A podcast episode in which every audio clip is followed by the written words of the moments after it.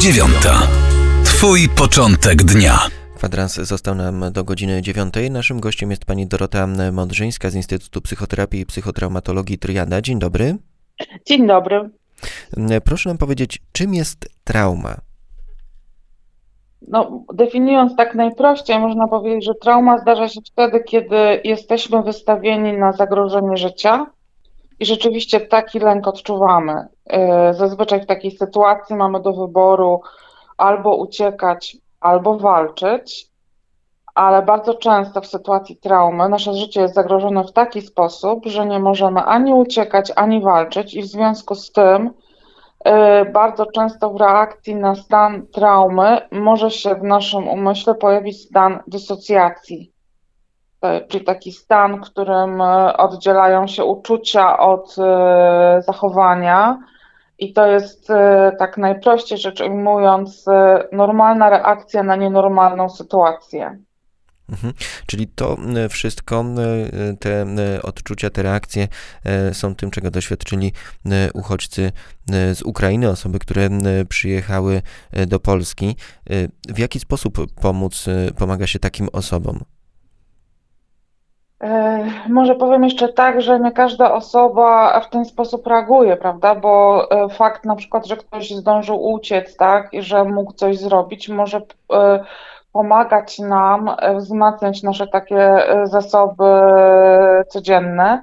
Ale tak, myślę, że bardzo wiele z tych osób musiało wiele tych uczuć zamrozić albo nawet jakoś, jakoś usunąć. Myślę, że będąc obok tych ludzi, musimy być przygotowani na to, że mogą oni mieć bardzo różne stany emocjonalne i że może być to na przykład bardzo duża ilość płaczu albo y, bardzo duża ilość lęku.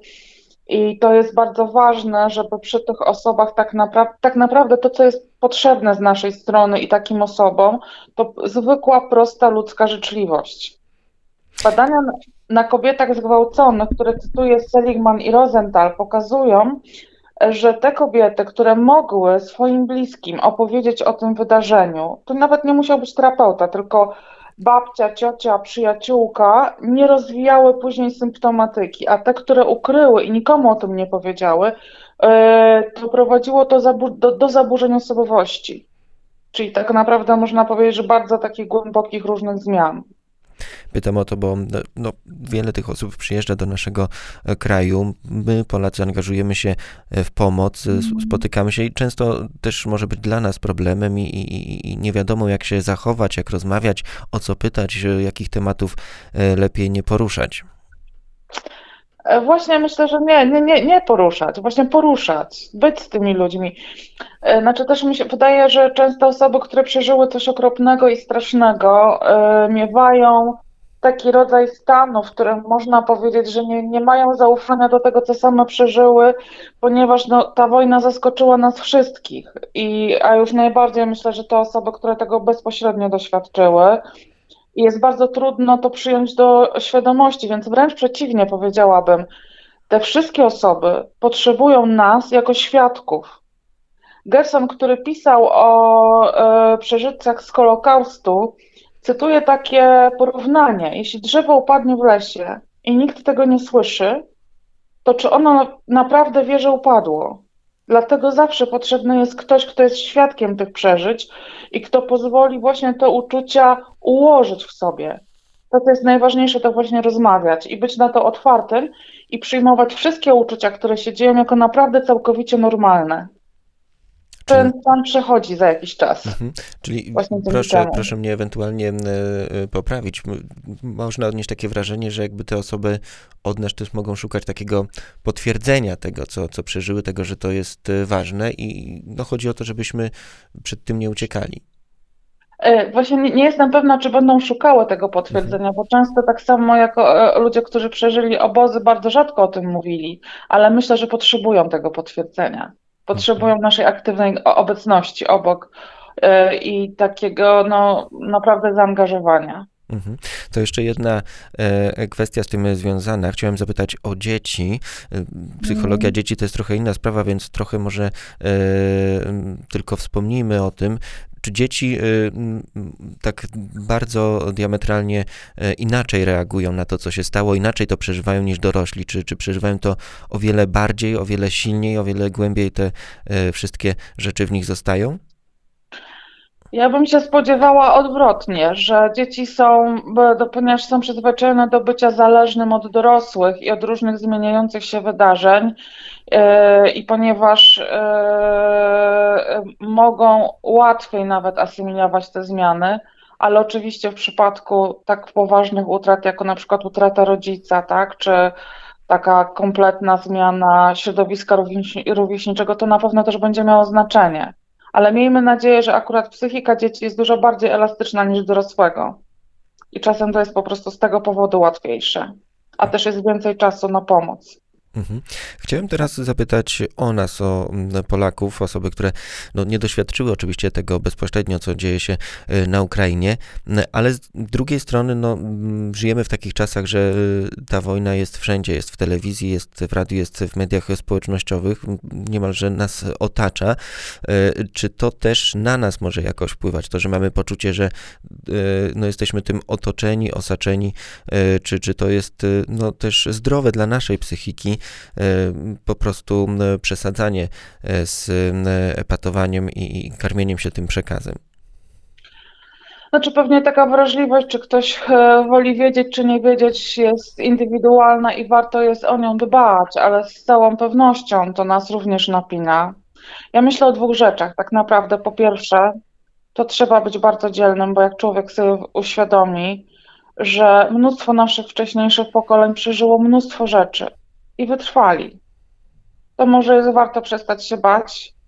To jest jedna rzecz. A druga taka, e, żeby nie zapominać, że mamy zasoby, że mamy, że no też jest mnóstwo służb, bo myślę, że najokropniejsze w tej sytuacji jest to, że mamy bardzo ograniczony wpływ i dostęp również do informacji, uważam.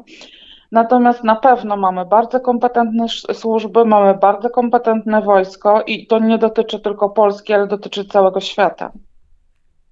Mhm.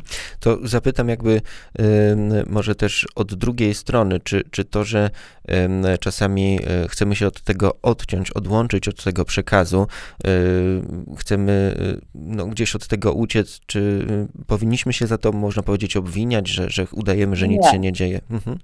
Nie, broń Boże, broń Boże się nie obwiniać. Uważam, że trzeba żyć normalnie i trzeba, warto jest się odwracać do relacji na pewno naszymi zasobami. Są bliskie relacje i rzeczy, które pozwalają nam odreagować, prawda? Jedni śpiewają, inni słuchają muzyki, inni biegają, chodzą na siłownię. Wręcz przeciwnie, to jest y, samo zdrowie i powinniśmy się tego trzymać w takich czasach. Mhm. A pomoc udzielana Ukraińcom, ta otwartość, ta gotowość, y, czy to też jest y, w jakiś sposób y, reakcja na to, co się dzieje? Czy to też w jakiś sposób nam może pomóc?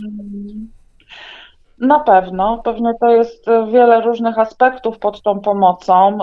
Myślę, że jeśli robimy tą pomoc, to czujemy się, że mamy też na coś wpływ, tak? Na pewno warto jest zawsze pamiętać, że ludzie, naród ukraiński jest, e, to są często ludzie, którzy prowadzili aktywne życie i największym dramatem tych ludzi jest utrata tego, tej aktywności e, i swojej własnej niezależności i wpływu na życie, czyli że też potrzebują decydować o tym, więc jak pomagamy osobom narodowości ukraińskiej, e, myślę, że jest warto zwrócić uwagę na to, co oni tak naprawdę potrzebują i robić to bardziej ze względu na nich niż na samych siebie, ale na pewno, z całą pewnością robienie czegoś jest lepsze. Ja też na przykład myślę, że my w jednej trzeciej e, społeczeństwa polskiego jesteśmy e, narodem, który ma w tle traumę przesiedleńczą, więc doskonale świadomie czy nieświadomie rozumiemy, jak to jest utracić wszystko i zaczynać w nowym miejscu. Wielu z tych ludzi nie wie, czy to będzie na stałe, czy zostaną z nami tutaj już, tak, czy wrócą odbudowywać Ukrainę. Nie wiemy, wszyscy jesteśmy zdezorientowani, ale z całą pewnością te serca myślę, że mają dużo wspólnego z tym, że dobrze to rozumiemy.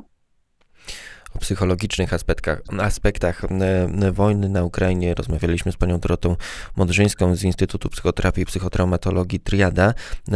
Bardzo dziękujemy za, za te słowa, za wyjaśnienie tych wszystkich zależności. Bardzo proszę. Za 5 minut wybije godzina 9. Poranek rozgłośni katolickich 7.9. We wtorek 8 marca dobiega końca. Dziękuję Państwu za wspólnie spędzony czas. Jutro 9 marca w środę przywita Państwa Anna Czytowska. Siódma dziewiąta. To był Twój początek dnia.